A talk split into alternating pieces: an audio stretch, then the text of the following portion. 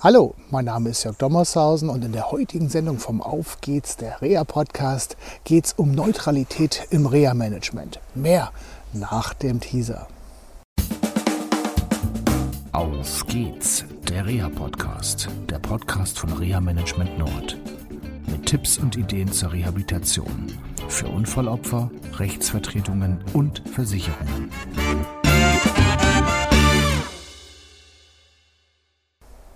Ja, schön, dass ihr wieder eingeschaltet habt zu einer neuen Sendung von Auf geht's, der Reha-Podcast. Mm, mir geht äh, ein Fall durch den Kopf, auf den komme ich ähm, gleich noch zu sprechen. Ähm, da geht es um das Thema Neutralität und äh, wie sie hindern kann. Und ähm, ich habe hier beim Spaziergang darüber nachgedacht, halt, was eigentlich Neutralität bedeutet für mich. Und ja, nochmal an einem kleinen Beispiel benannt begleitete, also Vergangenheitsform, ähm, eine Dame, die ähm, von einem Anwalt begleitet wurde, der, ja, ich sag mal, nicht ganz mit offenen Karten gespielt hat. Und ähm, äh, ich musste im Rahmen meiner Neutralität eine Entscheidung treffen, beziehungsweise einen Vorschlag machen, und dieser Vorschlag hat dem Anwalt offensichtlich nicht ganz gepasst. Was hat er gesagt? Er hat gesagt, ja, ähm, über dieses Ding müssen wir erstmal reden, äh, mit so einem gewissen Unterton und äh, nach dem Motto, ich sag dir, wo es lang geht. Ähm, das, was viele Anwältinnen und Anwälte vergessen, ist, äh, dass Reha-Dienstleister weisungsfrei sind. Das steht im Code of Conduct drin. Und manchmal muss ich sagen, habe ich den Eindruck, dass einige Anwältinnen und Anwälte den Code of Conduct Kontakt nicht kennen. Und ähm, ja, was ist passiert in dem Fall? Ähm, ich bin da sehr ähm, deutlich geworden und habe letztendlich das Mandat sofort niedergelegt, weil ich lasse mich nicht von irgendeinem Anwalt oder einer Anwältin irgendwie in meiner Arbeit einschränken oder beeinflussen, gerade dann, wenn es um schadensrechtliche Dinge geht, die da offensichtlich eine Rolle gespielt haben. Und wer den Code of Conduct kennt, weiß, Schadensrecht hat nichts mit einem Reha-Dienstleister zu tun. Da muss sich da raushalten, ganz strikt. Im Übrigen die Versicherungen äh, halten sich daran, komischerweise nur viele Anwältinnen und Anwälte nicht.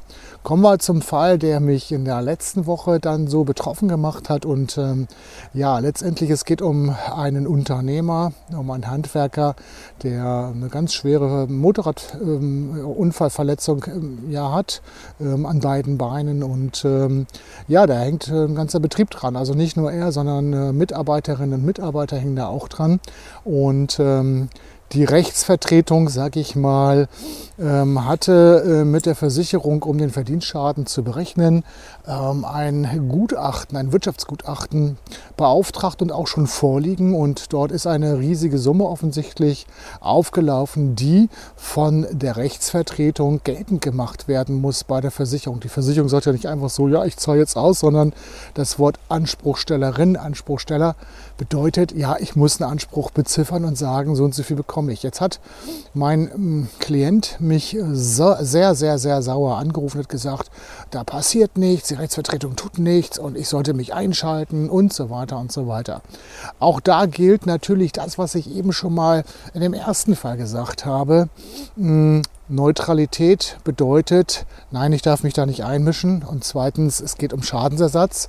Und das muss der Unternehmer, ähm, auch wenn er jetzt ein ganzer Betrieb dran hängt und da geht es wirklich um viel, viel Geld, wie er mir sagte, äh, muss er mit äh, der Rechtsvertretung klären. Im Übrigen die Rechtsvertretung, eine große, angeblich renommierte Kanzlei hier in Deutschland, ähm, ja, die hat so einige Fälle, die ich begleitet habe, also auch Vergangenheitsformen, äh, wo ähnliche Dinge ähm, aufgetreten sind. Aber gut, das mal zu renommiert renommierten Anwaltskanzleien.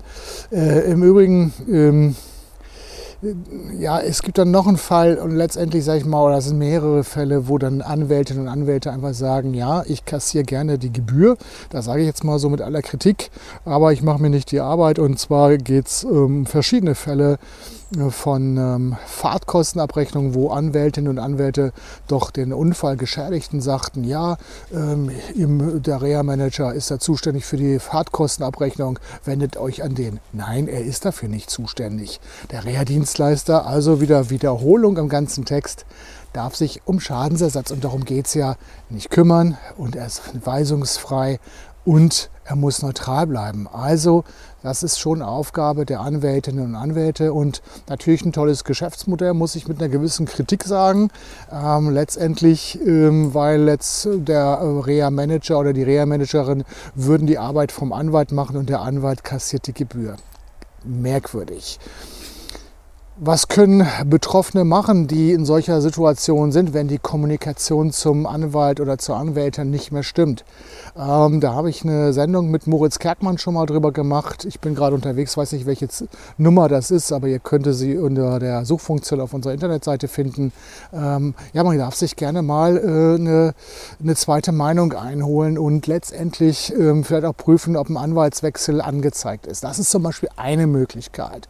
Äh, die andere Möglichkeit Möglichkeit ist, wenn das Gespräch nicht funktioniert, ähm, vielleicht mal mit der Anwaltskammer zu sprechen oder direkt mit dem Versicherer mal Kontakt aufzunehmen, welche Möglichkeiten bestehen. So, ähm, das war es von mir erstmal. Mir fällt ehrlich gesagt jetzt zurzeit kein weiterer Fall ein. Neutralität ist für mich und meine Mitarbeiterinnen und Mitarbeiter ein hohes Gut, ein sehr hohes Gut. Und ähm, ja, ich werde teilweise auch richtig sauer, wenn das nicht eingehalten wird oder mehrfach nicht eingehalten wird. Das war es von mir erst einmal hier vom Auf geht's der Reha Podcast. Ich wünsche euch noch eine schöne Zeit. Bleibt gesund in dieser Zeit mit Corona und so weiter und bis zur nächsten Sendung. Bis dann. Tschüss. Das war eine Folge von Auf geht's, der Reha-Podcast, eine Produktion von Reha Management Nord. Weitere Informationen über uns finden Sie im Internet unter www.rehamanagement-nord.de.